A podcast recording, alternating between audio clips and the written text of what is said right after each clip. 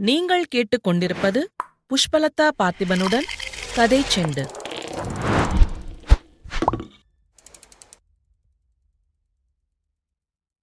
வைணவத்தை வாழ வைத்த ராமானுஜரோட வாழ்க்கை வரலாறு. புகழ்பெற்ற வைணவ ஆச்சாரியார்களுள் முதன்மையானவர் ராமானுஜர். கிபி ஆயிரத்தி பதினேழில் ஸ்ரீபெரம்பத்தூரில் பிறந்தார். இவரது தந்தை ஆருளகேசவ சோமயாகி. தாய் காந்திமதி அம்மையார். திருவாதிரை நட்சத்திரத்தில் பிறந்தவர். ராமானுஜர் தனது வீட்டிலேயே தங்கியிருந்து தன் தந்தையிடமே வேதங்களையெல்லாம் கற்று வந்தார் பதினாறு வயதில் தனது தந்தையை இழந்தார். பதினேழாவது வயதில் தஞ்சம்மாளை திருமணம் செய்தார். பின்பு யாதவ பிரகாசர் என்பவரிடம் பாடங்களை கற்றார். பாடம் தொடர்பான பல்வேறு விஷயங்களில் ராமானுஜருக்கும் யாதவ பிரகாசருக்கும் கருத்து வேறுபாடு ஏற்படும். இப்படித்தான் விசிஷ்டா வைத்தத்தின் விதை முளைத்தது. அதன் பிறகு திருக்கச்சி நம்பியிடம் மாணவராக சேர்ந்துவிட்டார் இதையடுத்து ராமானுஜரின் பெயரும் புகழும் எல்லா இடங்களிலும் பரவியது. பிற்காலத்தில் தன் சொல்வன்மையாலும் இறைவனின் கருணையாலும் ஆயிரக்கணக்கானோரை வைணவ சம்பிரதாயத்தின் பால் ஈர்த்தார் ராமானுஜர். ஜாதி பேதமற்ற சமுதாயத்தை படைக்க அவர் வழிகாட்டினார். தாழ்த்தப்பட்ட சமுதாயத்தில் பிறந்த திருக்கச்சி நம்பியை தனது குருவாக ஏற்றுக்கொண்டார். உரங்காவில்லிதாசர் என்ற தாழ்த்தப்பட்ட சமுதாய மாணவரை தனது சீடராக ஏற்றுக்கொண்டார். விஷ்ணுதாசர்கள் இன்றும் போற்றி மகிழும் வேதாந்த சங்கிரகம் வேதாந்த சாரம் வேதாந்த தீபம் கீதாபாஷ்யம் கட்யத்ரயம் ஆகியவற்றை உலகுக்கு அளித்தார். கோயில்களில் பின்பற்றப்படும் திருவாராதனத்தை ஒழுங்குபடுத்தவும் நித்யம் என்ற கிரகந்தத்தையும் வகுத்தார். அவர் வாழ்ந்தது கிட்டத்தட்ட நான்கு தலைமுறையாகும். அவர் வாழ்நாளிலேயே அடியார்களும் பக்தர்களும் தெய்வம் என்றே கொண்டாடினார்கள். ஒரு மாபெரும் நாட்டையே பரிபாலித்தது போல் திருவரங்கனின் சாம்ராஜ்யத்தை பரிபாலித்தார். அரங்கன் ஆலயத்துக்கு வந்து கோயில் ஒழுகு ஏற்படுத்தி ஒரு மன்னர் போல விளங்கி யுதிராஜர் என்ற சிறப்பு பெயர் பெற்றவர். ராமானுஜருக்கு தொன்னூறு வயதாகும்போது மீண்டும் ஸ்ரீரங்கத்தில் அவரது வாழ்க்கை தொடர்ந்தது. அப்போது ஸ்ரீரங்கத்தில் ஆலவந்தார் என்பவர் வாழ்ந்து வந்தார். அவர் காஞ்சிபுரம் சென்ற ராமானுஜரை சந்தித்தார். வைஷ்ணவத்தை வளர்க்க ஒரு மகான் கிடைத்துவிட்டார் என்ற திருப்தி அவருக்கு ஏற்பட்டது. ஸ்ரீரங்கத்திற்கு வரும்படி ராமானுஜரிடம் ஆளவந்தார் கேட்டுக்கொண்டார். ஸ்ரீரங்கம் திரும்பியதும் ஆளவந்தாரின் உடல்நிலை மோசமானது. அவர் தனது சீடர் பெரிய நம்பியை அனுப்பி ராமானுஜரை உடனடியாக ஸ்ரீரங்கத்துக்கு அழைத்து வரும்படி செய்தார்.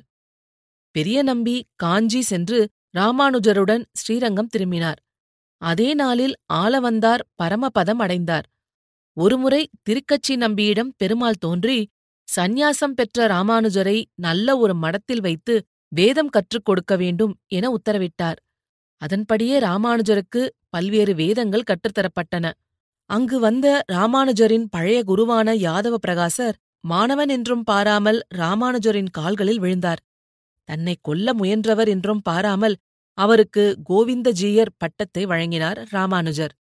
எதிரியையும் நட்புடன் நடத்திய பெருமைக்குரியவர் ராமானுஜர். சிறிது காலம் கழித்து அவர் ஸ்ரீரங்கம் வந்து சேர்ந்தார். ஸ்ரீரங்கம் கோயிலில் அவ்வூர் பிராமணர்கள் மிகுந்த ஆசாரசீலராக தங்களை காட்டிக் ராமானுஜர் கண்டித்தார். நீங்கள் அத்தனை உயர்ந்தவர்களாக இருந்தால் ஸ்ரீரங்கநாதனை நீங்கள் சேவிக்கக்கூடாது அவருக்கு நீவேதனம் செய்யப்படும் பிரசாதத்தையும் ஏற்கக்கூடாது தீண்டப்படாதவரான திருப்பாணாழ்வாரை அவர் தம்முடன் இணைத்துக் கொண்டதால் உங்கள் நோக்கப்படி ரங்கநாதனும் தீட்டு உள்ளவர்தான். அவர் அருகே செல்லாதீர்கள் என்று கண்டித்தார். இந்த அளவுக்கு ஜாதி வித்தியாசம் பாராமல் திடசித்தமுள்ளவராக இருந்த உலகில் இணையற்ற ஒரு மரத்தை ஸ்தாபித்து அருளிய ராமானுஜரின் புகழ் எங்கும் பரவியது. வைஷ்ணவமும் எங்கும் பரவியது.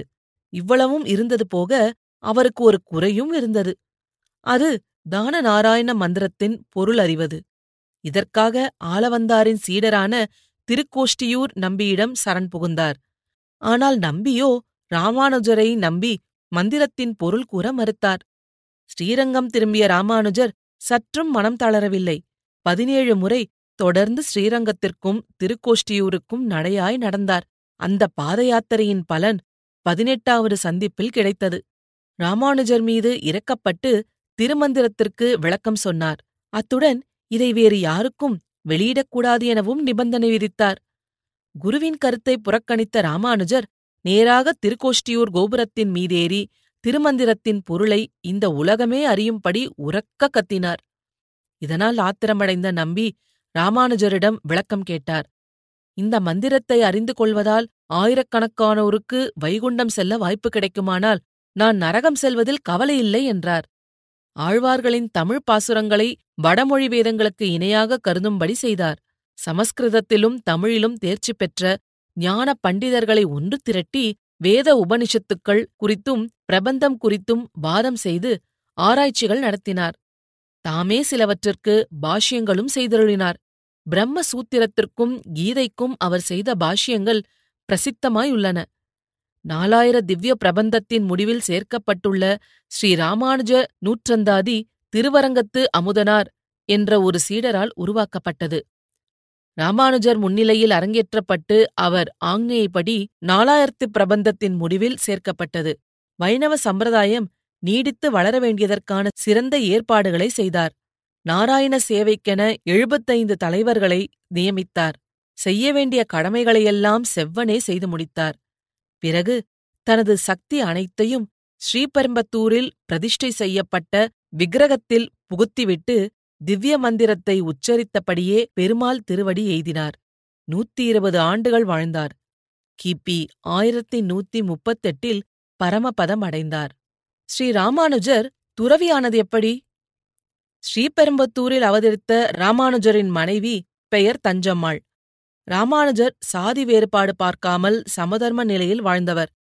ஆனால் அவரது மனைவி அப்படியல்ல ஒருநாள் வேலைக்காரன் ஒருவன் ராமானுஜருக்கு எண்ணெய் தேய்த்துக் கொண்டிருந்தான். அவன் மெலிந்து காணப்பட்டான். மேலும் பசியோடு இருந்ததும் தெரிய வந்தது. அவனுக்கு நேற்றைய பழைய சோறு இருந்தால் கொடுக்கும்படி தன்னுடைய மனைவியிடம் கூறினார். அதற்கு தஞ்சம்மாள் பழையது ஏதும் இல்லை என்றும் இந்த காலையில் அவனுக்கு நான் எங்கிருந்து சோறு போடுவேன் என்றும் கூறிவிட்டாள். மனைவி குளிக்கப் போனதும் ராமானுஜர் சமையலறைக்குச் சென்று பார்த்தார். அங்கே நிறைய பழையது இருந்தது. அவற்றை வேலையாளிடம் கொடுத்து சாப்பிடச் சொன்னார். சாப்பிட்டு முடிந்த பின்னர் எண்ணெய் தேய்க்கலாம் என்று கூறினார். ஒருமுறை ராமானுஜர் திருக்கச்சி நம்பியை சந்தித்து தம்மை சீடனாக்கிக் கொள்ள வேண்டும் என்று வேண்டினார். வேளாளர் குலத்தில் பிறந்த தன்னால் பிராமணராக ராமானுஜருக்கு உபதேசிக்க இயலாது என்றும் அவருடைய வணக்கத்தை ஏற்றுக்கொள்ளும் அருகதை தனக்கு இல்லை என்றும் கூறினார். ஆனால் ராமானுஜரோ பெருமாளின் அடியவர்களுக்கு சாதி வேறுபாடு எல்லாம் கிடையாது என்று அவரை தன் வீட்டுக்கு வந்து உணவு சாப்பிட வேண்டும் என்று அழைத்தார். ராமானுஜருக்கு திருக்கச்சி நம்பியை தன் வீட்டுக்கு அழைத்து சென்று அவர் உண்ட உணவின் மீதியை தான் சாப்பிட வேண்டும் என்பதுதான் ஆசை. ராமானுஜரின் அழைப்பையும் நோக்கத்தையும் புரிந்து கொண்ட திருக்கச்சி நம்பி அவரிடம் சமையல் தயாரானதும் சாப்பிட வருகிறேன் என்றார். ராமானுஜர் உடனே தன் வீட்டிற்கு சென்று மனைவியிடம் சமைத்து வைக்கும்படி கூறினார். தஞ்சம்மாளும் சமைத்து வைத்தாள். ராமானுஜர் திருக்கச்சி நம்பியை அழைக்க புறப்பட்டார். ஆனால் திருக்கச்சி நம்பியோ வேறு வழியாக ராமானுஜரின் வீட்டிற்கு வந்து அவரது மனைவியிடம் கோவிலுக்கு அவசரமாக செல்ல வேண்டும் எனவே சீக்கிரம் உணவு தாருங்கள் என்றார். தஞ்சம்மாளும் அவசர அவசரமாக இலையில் உணவு பரிமாறினார். திருக்கச்சி நம்பி உணவை சாப்பிட்டு இலையை அவரே எடுத்து வெளியே வீசினார். பின்னர் சாப்பிட்ட இடத்தை அவரே சாணத்தால் மெழுகிவிட்டு சென்று விட்டார் தஞ்சம்மாள் மீதியிருந்த உணவை வேலைக்காரிக்கு கொடுத்துவிட்டு சமையல் பாத்திரங்களை கழுவினாள். பின்னர் குளித்துவிட்டு தன் கணவருக்காக புரிதாக சமைத்து வைத்தாள். வெளியில் சென்ற ராமானுஜர் வீட்டுக்கு வந்தார். அங்கே மனைவி தனக்காக புதிதாக சமைப்பதை கண்டார். தெய்வத்திற்கு ஒப்பான திருக்கச்சி நம்பியை சாதியை காரணம் காட்டி வேறுபடுத்திவிட்டாளே என்று தன் மனைவி மீது ஆத்திரமடைந்தார். பின்னர் மனம் வெறுத்தவரான அவர் வீட்டை விட்டு வெளியேறி ஒரு மரத்தடியில் அமர்ந்தார். ராமானுஜருக்கு மொத்தம் ஐந்து பேர் குருவாக இருந்தனர். அந்த குருமார்களுக்கு குருவாக விளங்கியவர் ஆளவந்தார். ஆளவந்தார் மறைந்த பின்னர் ராமானுஜரை ஆச்சாரியராக்க பெரிய நம்பி விரும்பினார். இதற்காக காஞ்சிபுரத்தில் இருந்த ராமானுஜரத்தின் வீட்டிற்கு பெரிய நம்பி வந்தார். அவருக்கு தனது வீட்டின் ஒரு பகுதியை கொடுத்து தங்க வைத்தார். மேலும் அவருக்கு வேண்டிய வசதிகளை செய்து வந்தார். அவரிடம் ராமானுஜர் திவ்ய பிரபந்தங்களை பயின்றார். இப்படி சுமார் ஆறு மாதங்கள் கடந்தன. ஒருநாள் ராமானுஜரும் பெரிய நம்பியும் வெளியே சென்றிருந்தனர். அப்போது ராமானுஜரின் மனைவி தஞ்சம்மாள் தண்ணீர் எடுக்க கிணற்றுக்கு சென்றாள். அதே நேரம் பெரிய நம்பியின் மனைவியும் தண்ணீர் எடுக்க அதே கிணற்றுக்கு சென்றிருந்தாள். இருவரும் ஒரே நேரத்தில் தண்ணீர் எடுக்கும்போது பெரிய நம்பியின் மனைவி குடத்தில் உள்ள தண்ணீர் துளிகள் தஞ்சம்மாள் குடத்தில் விழுந்தது. இதனால் கோபமுற்ற தஞ்சம்மாள் நான் உயர்ந்த குளத்தில் பிறந்தவள். உன் குடத்தில் உள்ள தண்ணீரை நான் எப்படி பயன்படுத்த முடியும்? என் கணவரால் ஆச்சாரத்தை எல்லாம் இழந்து வாழ்கிறேன் என்று கூறினாள். இதனால் பெரிய நம்பியின் மனைவி மன்னிக்கும்படி கேட்டுக்கொண்டாள் ஆனாலும் நடந்த சம்பவத்தை தன் கணவரிடம் கூறி அழுதாள். இந்த சம்பவம் பெரிய நம்பியையும் வருத்தமடையச் செய்தது. ராமானுஜர் வெளியே சென்றிருந்தபோது பெரிய நம்பி தன் மனைவியை அழைத்துக் கொண்டு ஸ்ரீரங்கம் சென்றுவிட்டார். வெளியே சென்றிருந்த ராமானுஜர் பெரிய நம்பிக்காக பழங்கள் வாங்கி வந்தார்.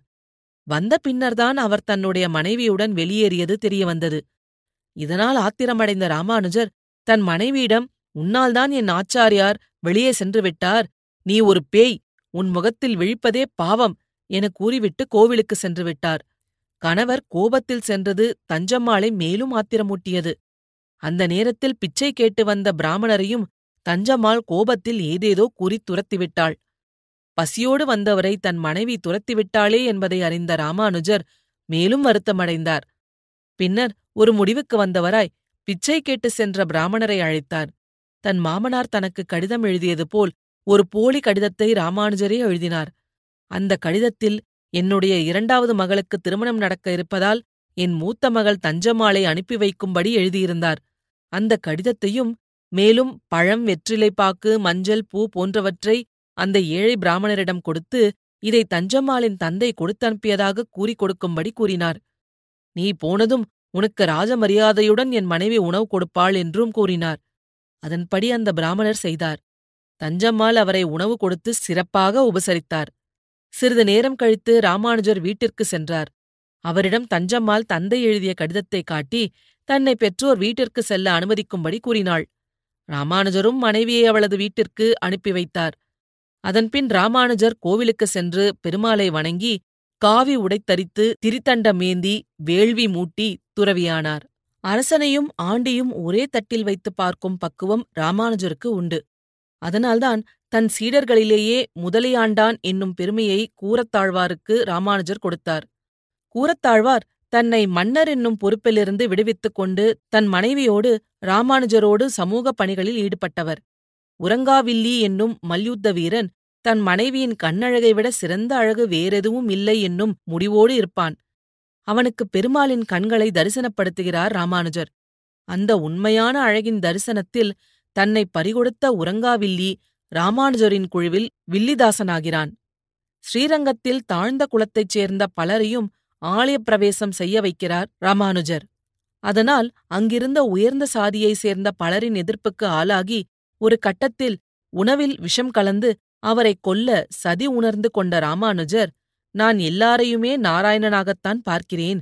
அப்படியிருக்க ஒரு நாராயணனுக்கு நான் வாழ்வது பிடிக்கவில்லை என்றால் நான் உயிரோடு இருப்பதில் அர்த்தமில்லை. சாப்பிடாமல் என் உயிரை நானே போக்கிக் கொள்கிறேன் என்று உண்ணாவிரதம் தொடர்ந்து அவரது சீடர்களும் பொதுமக்களும் உண்ணாவிரதம் இருக்கிறார்கள். நிலைமை தீவிரமாவதை உணர்ந்த சதிக்கு காரணமானவர்கள் எங்களை மன்னித்து விடுங்கள் உங்களின் பெருமையை உணராமல் செய்துவிட்டோம் என்று தங்களின் தவறை உணர்ந்து திருந்துகிறார்கள். யாதவ பிரகாசர் என்ற குருவிடம் படித்தார் ராமானுஜர். தன்னை மிஞ்சிய சீடனாக இருந்ததால் ராமானுஜர் மீது அவருக்கு பொறாமை. இந்த சமயத்தில் காஞ்சிபுரத்தை ஆண்ட மன்னனின் மகளுக்கு பேய் பிடித்து அவஸ்தைப்பட்டுக் கொண்டிருந்தாள். ராமானுஜரும் ஸ்ரீமன் நாராயணனை மனதில் எண்ணி அந்த ராஜகுமாரியின் தலையில் கை வைத்தார்.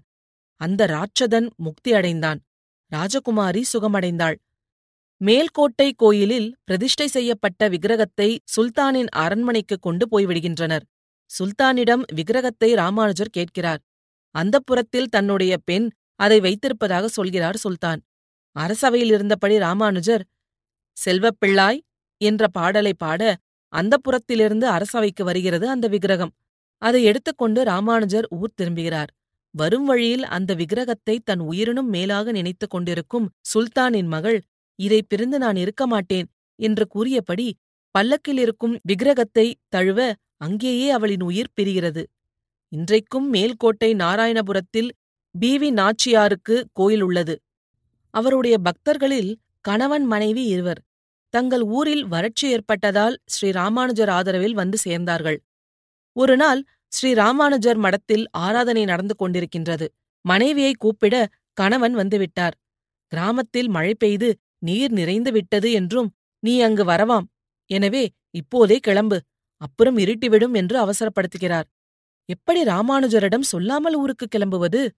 கூப்பிடுவது தன் கணவன் அதுநாள் வரை மடத்தில் குருவின் ஆதரவில் இருந்துவிட்டு குருவிடம் விடைபெறாது எங்கனம் கிளம்புவது?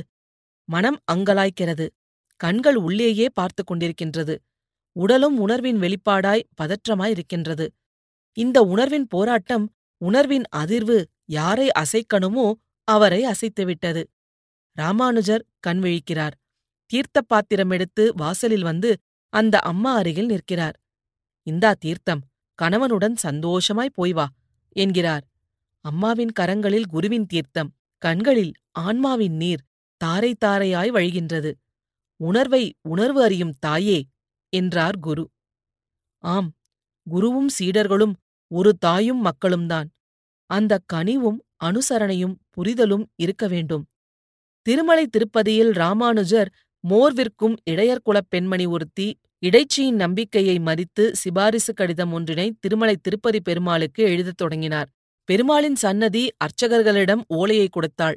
இது என்ன சீட்டோலை? என்று அவர்கள் கேட்டனர். ராமானுஜர் எழுதிய ஓலை என்பதை அறிந்ததும் மறுப்பேதும் சொல்லாமல் பெருமாளின் திருமுன் சமர்ப்பித்தனர்.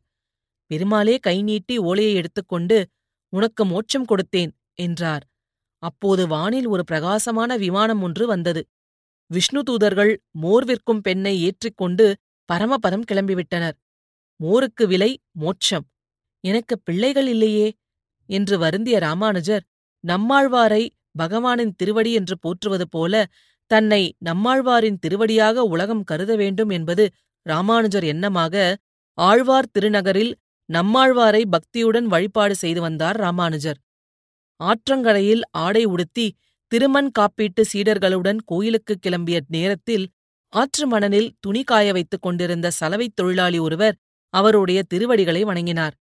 தான் வணங்கியதோடு தன் பிள்ளைகளை சடகோபா வா கரிமாரா வா குருகூர் நம்பி வா என்று பெயர் சொல்லி அழைத்து சாஷ்டாங்கமாக விழுந்து வணங்கச் சொன்னார்.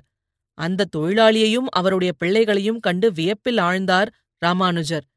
இந்த தொழிலாளியைப் போல இல்லறத்தில் வாழ்ந்து நம்மாழ்வாரின் இனிய திருநாமங்களை பிள்ளைகளுக்கு இட்டு அழைக்கும் பெரும் பாக்கியம் எனக்கு கிடைக்கவில்லையே. காவி கட்டி இப்படி துறவி ஆகிவிட்டேனே என்று வருந்தினார். நம்மாழ்வார் மீது ராமானுஜர் கொண்டிருந்த ஆழ்ந்த பக்தி உணர்வு வெளிப்படுகிறது. எல்லோர் மனதிலும் தர்ம சிந்தனையை விதைக்கும் நேர்மையான வாழ்க்கையை வாழ எளியோரை அரவணைத்து செல்லும் சமத்துவ நோக்கோடு உலகை அணுக ஸ்ரீ ராமானுஜரின் வாழ்க்கை வரலாறு நமக்கு உத்வேகம் தரும். மேலும் இது போன்ற சுவாரஸ்யமான கதைகளைக் கேட்க கதை சண்டு சேனலை லைக் பண்ணுங்க கமெண்ட் பண்ணுங்க. மறக்காம சப்ஸ்கிரைப் பண்ணிடுங்க.